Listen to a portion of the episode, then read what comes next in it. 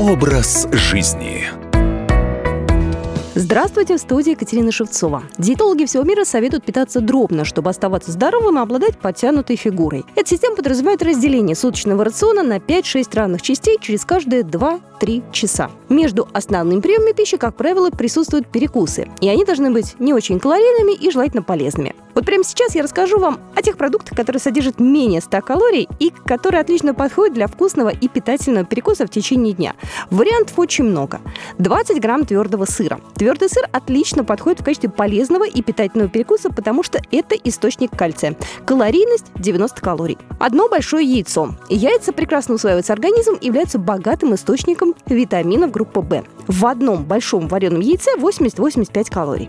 Одно среднее яблоко с кожурой тоже является идеальным перекусом. Богатый источник железа, других витаминов. В среднем фрукте содержится примерно 70 калорий.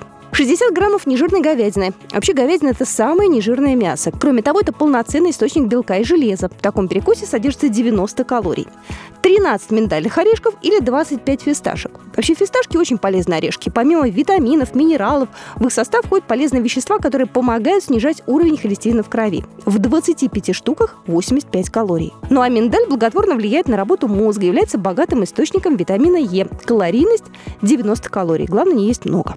3 столовые ложки хумуса. Адепты правильного питания уже давно обратили внимание на эту полезную закуску из нутового пюре. Это здоровая альтернатива животному белку, который содержит в своем составе 80 калорий.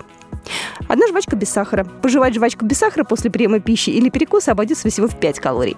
Еще один вариант – два сушеных инжира, в котором сохраняются все полезные свойства свежих плодов. Это вообще рекордсмен по содержанию клетчатки. Он быстро дает чувство насыщения и улучшает работу пищеварительной системы. Калорийность – 75 калорий.